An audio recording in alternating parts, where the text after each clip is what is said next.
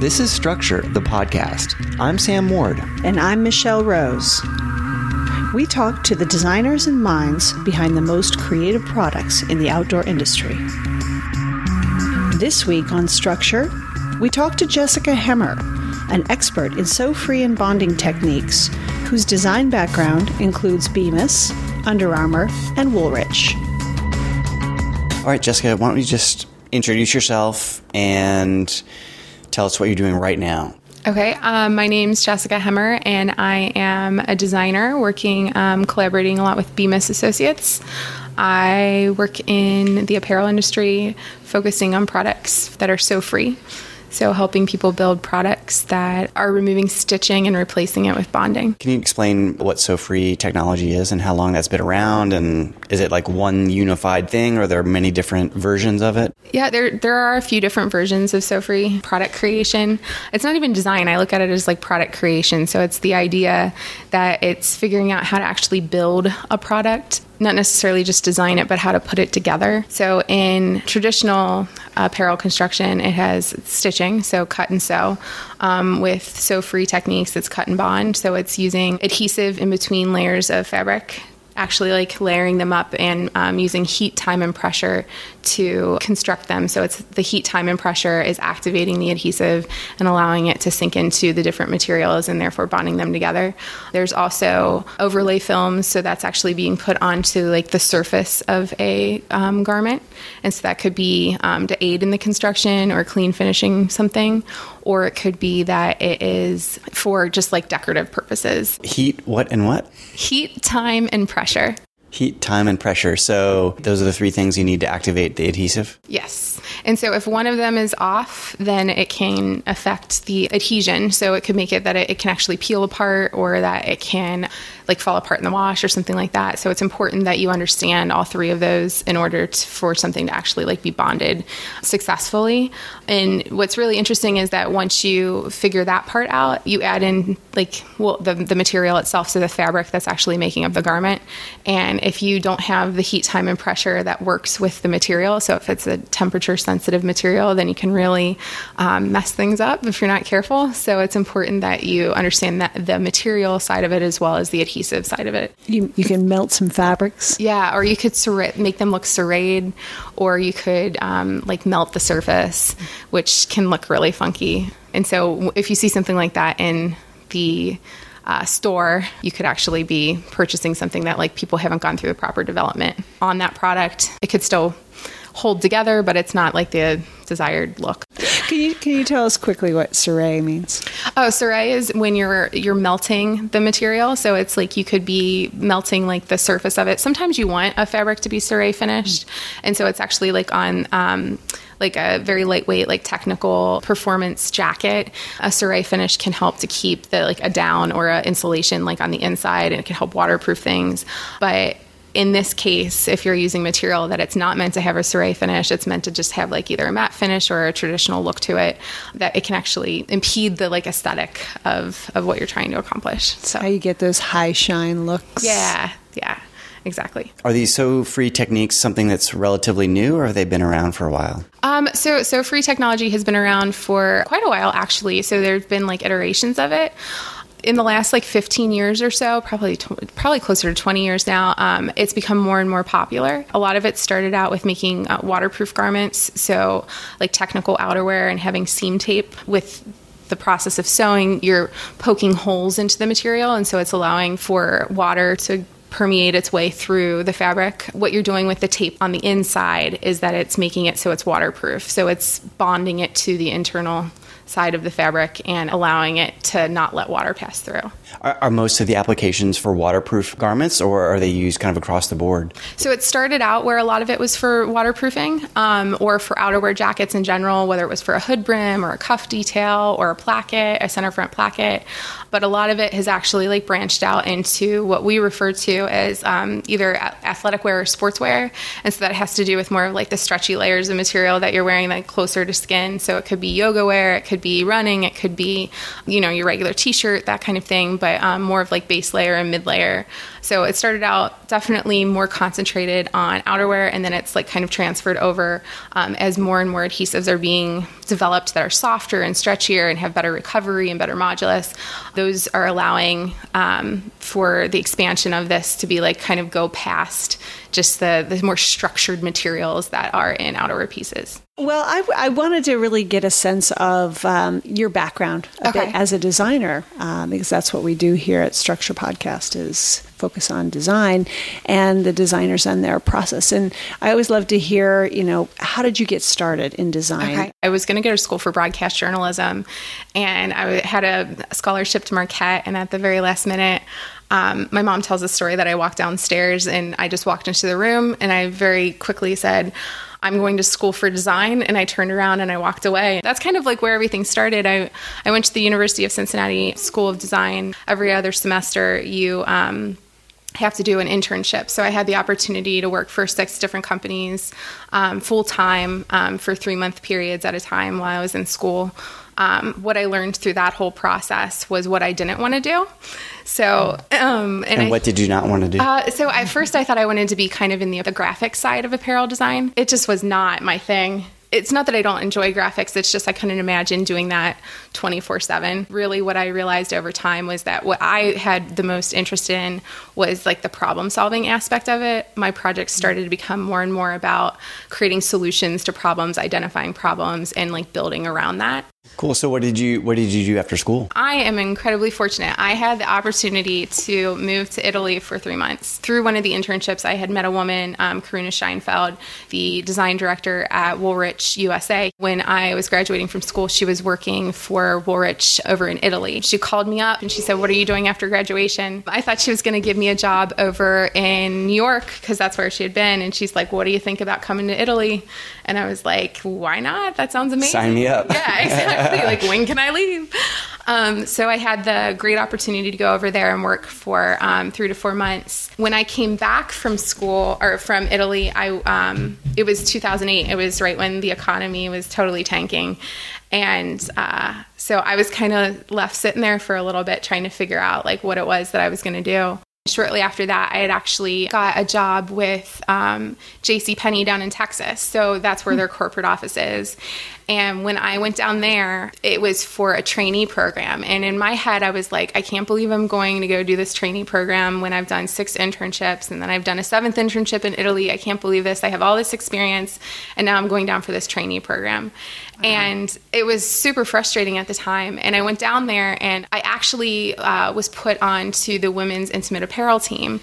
And I called my mom the first day and I was like, You'll never guess what team they put me on. What is the last thing you would ever expect for me to design?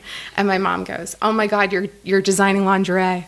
And so it was like she knew instantly like what it was. But um, I ended up having a blast. It was awesome. I learned so much. I learned a lot about um, creating technical apparel that was fashionable. So that was basically what I had to do is help them reinvent what their offering would be for um, kind of the millennial generation, but focusing on how do you create something that fits the body right? How do you create something that like is it's basi- basically an engineering feat to create a bra. So how what are all the pieces that go into that? So and it was an awesome program. And why was that such a surprise uh, about the lingerie? so prior to that i had thought that i had wanted to do menswear and so when I had interviewed with JC Penney, I went down there with the intention of these guys are going to put me on the menswear team and it's going to be great.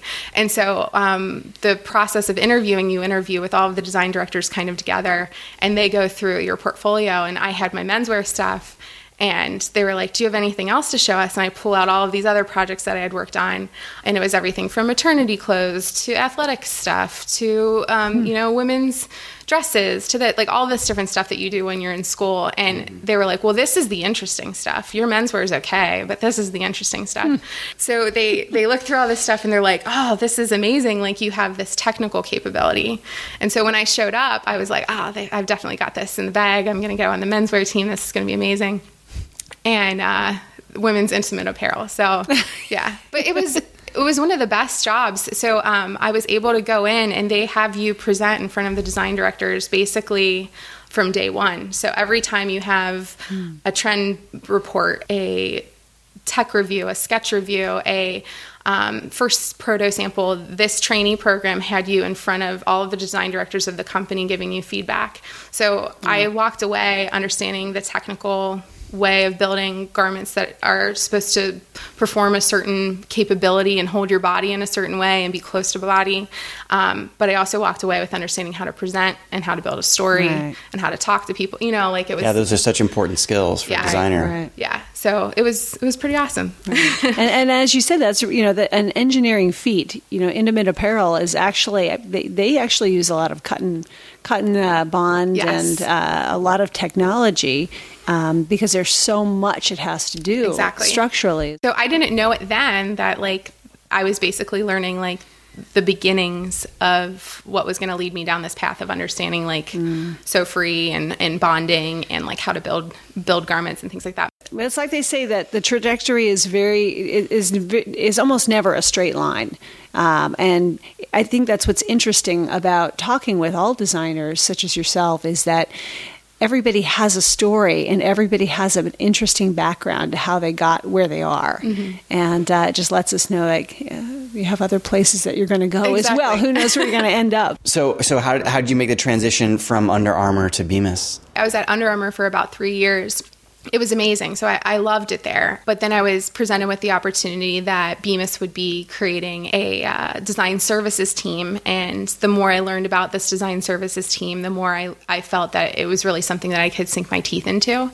So I was really fortunate that I was kind of on the ground floor of creating, um, being a part of a team that was creating design services for Bemis. And what that really meant was that I was able to partner with brand like many brands like the like the best brands in the world and work with their their um, teams on their best products and really help them to figure out how to make their products even better. And and what was that like in that in that role um, when you're going out and working with these other brands? Did they all kind of recognize that that you know that they needed you, they needed your team, they needed your knowledge and your expertise, or were they kind of like resistant, like, oh hey, we know it all, we just need you know your product, be able to put this together. So it definitely started out that people didn't know exactly what to do with design services. It, it was the first couple seasons. Um, we would go in and people would be a little resistant, not fully understanding what it was we were there to do. Um, but very quickly, once we started to go in and present, and teams got to see us for the first time, the second time, it became, oh, oh, they're coming. Oh, this is great. They're going to be here. We're going to get to work with them. Like, oh, thank God you're in the building. That was really amazing because what it allowed us to do was, um, and, and for me to do is like, it, you built a rapport with the designers right you have a relationship. Yeah and so um, it was really fantastic because it's like now i've got these great friends that are like all over the industry that you know you're partnering with on these neat things and you're helping them um, it, it's not my design project. It's it's their design project and i'm helping them bring it to life in the best way that it can be. So you really become their collaborator their partner um, and it's about them getting their product across the finish line. So it it opens you up to a different kind of relationship. Yeah, and you were saying that before about how you know you had the, one of the challenges was was to get in there and understand their DNA and really understand the vision for the project in order to you know to help them fulfill it. How did you do that? How would you how would you get up to speed with a, with a brand, with a product, with a designer? Um, what was your process for that? I love asking questions. So I am not somebody who wants to come in and act like I know everything that's going on. So I think that's a huge part of it we obviously would do a lot of research. Um, we would do trend research and forecasting and try to figure out like where do we see the the um, the trends going or where do we see the brand going. And so we do a lot of this preemptive work to really prepare us to go in. But then it became much more about um, hey, this is our preparation. We're bringing that. We have that in our heads. These are the products and designs and ideas that we have to bring to the table. Now um, I'm going to ask a lot of questions and I'm going to figure out based off of what we've seen here, like how do, how can we bring this to life in your products? What were some of the biggest challenges that you saw in the, in the companies that you work with? I would say um, time. Nobody has time. Nobody has time for anything. And so if it's to figure out how to create a new product that's never been done before, it's it's harder to do that with a technology that you're not familiar with if somebody's not there to help you. Mm-hmm. So if somebody wanted to create the new most innovative jacket and they don't understand bonding, like that's going to be a really hard thing for them to do with bonding right off the bat without having a partner who can help them. So you uh, come in and have a bonding boot camp right off the yeah, bat. Yeah. so we would say like um, there would be like bonding 101s, and then we'd have open houses. So that's where we'd actually. This is one some of my favorite stuff. We'd have designers come into the design lab. Um, so whether it was at the brand or at Bemis, where we'd actually have them come in and we'd work with them, and so they'd bring either they'd bring their designs, they'd bring their sketches, they'd bring full garments sometimes, send fabrics and materials, um, and they'd send as much as they could ahead of time, and then we'd work collaboratively on the spot with them of like, well, what if we put it together this way? What if we put it together that way? If we combine the fabrics like this, the hand feel will be like this. So it was a lot of like hands-on activity together and learning together which if you can be the liaison to help them learn you can like open up this door a for a great relationship but b to help build amazing products. what was that like working with other designers you know you're a designer yourself yes. and here you are in design services and you're working with these um, creatives with other companies and you know creatives have this reputation of of um, sometimes not being able to play well together or yeah. everybody wants to own everything and your role is very collaborative how, what was that experience like for you? How did you actually find? Did you find that things were challenging, collaborative? What what what were your experiences? I can understand where that comes from, and and I've experienced that. When I joined Bemis and I was working with design services, I really tried to focus on the idea that these um, are not my designs and my new purpose as um, kind of the liaison to the company as you know a designer in design services was it's about bringing these projects to life for this company and this is the team that's bringing them to life is this designer that i'm working on working with this developer that i'm working with. So um, i would say that the transition became pretty quick that even if i might not agree with the style lines that that wasn't my purpose. My purpose was to come in and help help them design a sew free product. And my purpose was to come in and help them troubleshoot and to show them what they could do. It was really fun though. Like I liked it. It, it became again much more of that problem solving kind of thing. Um, this is the sandbox you have to play in. This is the price point that you have. This is the um, the theme or the idea or the problem that you're solving, and then how do you make that work within that sandbox? And it sounds like you were clear with it. How Yeah. about the other designers you were working with? the with? other designers I was working with. um, I mean, I, I think it can be challenging. The way that I worked with the brands, like I kind of would always preface with like, don't feel boxed in, don't feel limited by what you see here. The aesthetics can change. This is just a jumping off point for what we can create together. Well, I know the two. I know the two of you got to work together on the project that Michelle did Mm-hmm. with Cordura, and what was really neat was that you know the two of you and then Rick at Young One were all able to work together and make the product even better than it would have been had any one of you just been working on it individually. So that sounds what's really what's really interesting about it is that that ability to kind of take it beyond where it would have gotten on its own. Yeah. And, and again, that project was amazing for that particular reason for me too is that I got to partner with somebody who was very open and collaborative and willing to kind of like see what we could build together. So that's why I liked working so much with you, Michelle. Um, um, it, it was Feelings mutual. Yeah, good. um, no, it was it was wonderful, and it, it helped to kind of highlight the best ways that we could work together. And so it it's almost um, kind of showcased for me, and had allowed me to showcase to other people what the best process is for how um, you can work collaboratively together as a um, as a contributor without like necessarily owning the whole project. Um, and I think that's going to become more and more important because as um, technical capabilities change within the manufacturing world, um, whether it's with 3D printing or bonding or um, and any other kind of technology that might be like down the road that we're not even thinking about yet.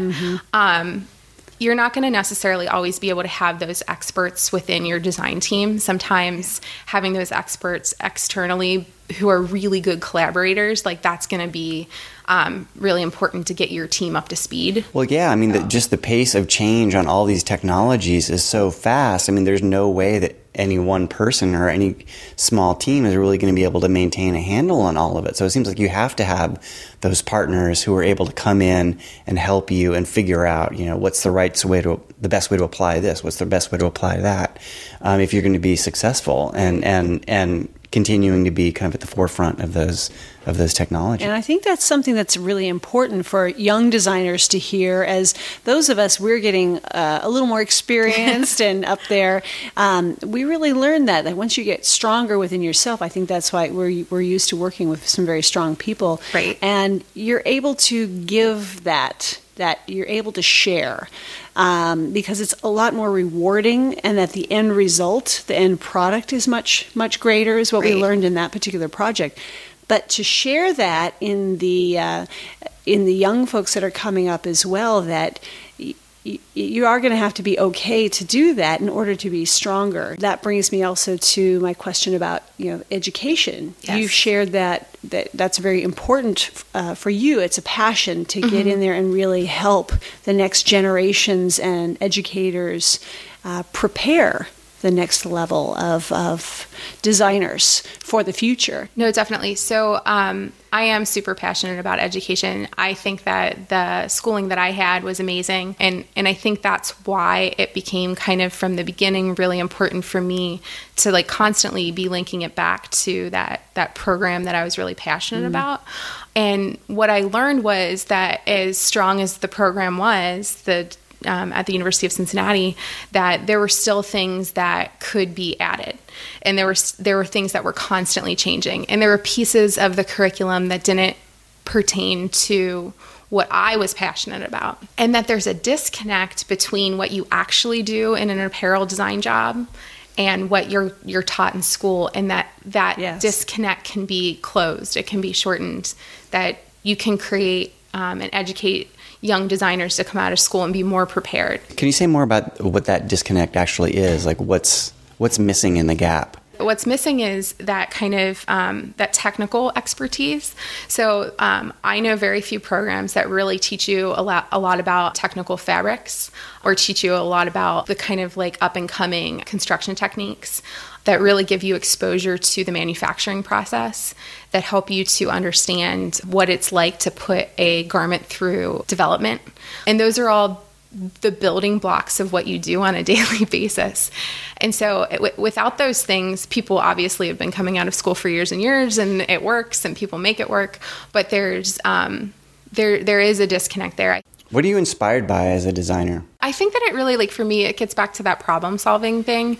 So that is huge. Like, I really feel like I think a lot of designers are like this. You walk around the world every day and you just like pick out, like, ah, oh, we could do that better. Or, like, or if I had time, I'd really like to change the design for that. So I think that it, it, it comes to um, problem solving, but also like, personal experience with things. So if I'm working on a project and it's about you know recreating a tight or a legging for something like i want to i want to buy that. I want to like wear it. I want to figure out what it feels like and understand like what it is the problem is that they're they're focusing on and and why it needs to be improved. If we're working on something that maybe it's a product that like i can't do that for then like really picking out um uh like dissecting how things have been done before um, buying a garment taking it apart understanding like what is it that like makes it perform in the way that it does. Um, for instance like if there's a waistband that had i'm just going to use waistbands a lot as examples but if there's a waistband that has um, like a draw cord or a gathering technique or um, that the the modulus uh, or um, stretch and recovery changes from the top of the waistband to the bottom of the waistband and therefore it fits differently well why does that work and how does that work on a garment that has um, um, elastic in it versus a garment that like is fully bonded? And how can you really create that same kind of technique and effect and feel and fit um, in this new different way? Those types of things of like really dissecting things understanding them and like understanding problem solving like that's the stuff that i love. Um, designers always want to change things. You know, and you're saying that in your inspiration. Mm-hmm. Yeah. How can I do that better? How can I do Yeah. it different? Um, and uh, wh- why do you think that is? I think designers always want to change it up, make it better, make it different. Is that something that we as designers just is it inherent in us or what is that? I think it annoys some people and I think other people like where does it come from? Um i don't know. I think there's people who just like you become like a problem solver and i think that once you learn that skill set it's hard to turn it off and so it kind of like filters through in every aspect of your life. Um like everything you see, you just can't not go, oh, I, that annoys me. I can make that better. Well, no, I mean, like sometimes it's like you find something and it's like, oh, that's designed so amazingly. I wish that I could have been a part of it, you know. So, and Yeah. I think I think that another thing that's neat is that some of some of the changes can be aesthetic. Some of it could be a line extension. Some of it you could be like, oh, that's a really great product. But you know what else? They could also make something like this and this and this. And so I think it's figuring out. Um, it's not always about like oh it's done horrible and like it could be mm-hmm. done in a better way it's more of like wouldn't it be neat if this other thing also existed Yeah, I mean, I think also it's it's not it's not just about changing something for change's sake. It's because either you identified with that problem, or maybe you have like a different approach. Like, oh, I know I, I can see how this person approached that problem, and I might take a, a, a slightly different approach. And you know, you want to have a desire to see what that outcome would be. And I think also it's like it's getting back to that idea of understanding the customer. So I think that we also are constantly as designers having to put our mindset around obviously what we like, but also how do we put ourselves in someone else's head. And so mm-hmm. if we're constantly doing that and we have that capability, I think no matter what's put in front of us, whether it's perfect for for me as an individual, I can always think, oh, well, if we made this for this customer who is this age at this subset and da da da da, da at this income, how could they do that? So you're mm-hmm. always kind of like putting this different set of variables to kind of mm-hmm. figure out like, well, how could I make a product for them? And that's fun. Like, and that can be a fun exercise too, like kind of to get innovative thinking going. Thank you. Cool. Thanks Yeah. for having Thank me. you. It's great to have you. Yeah. This podcast is a project of Struktur Event, the creative conference for the active, outdoor, and urban design industry. For more information about the podcast or the conference, check out our website at strukturevent.com. If you enjoyed this podcast, please give us a rating on iTunes and tell your friends. Thanks for listening.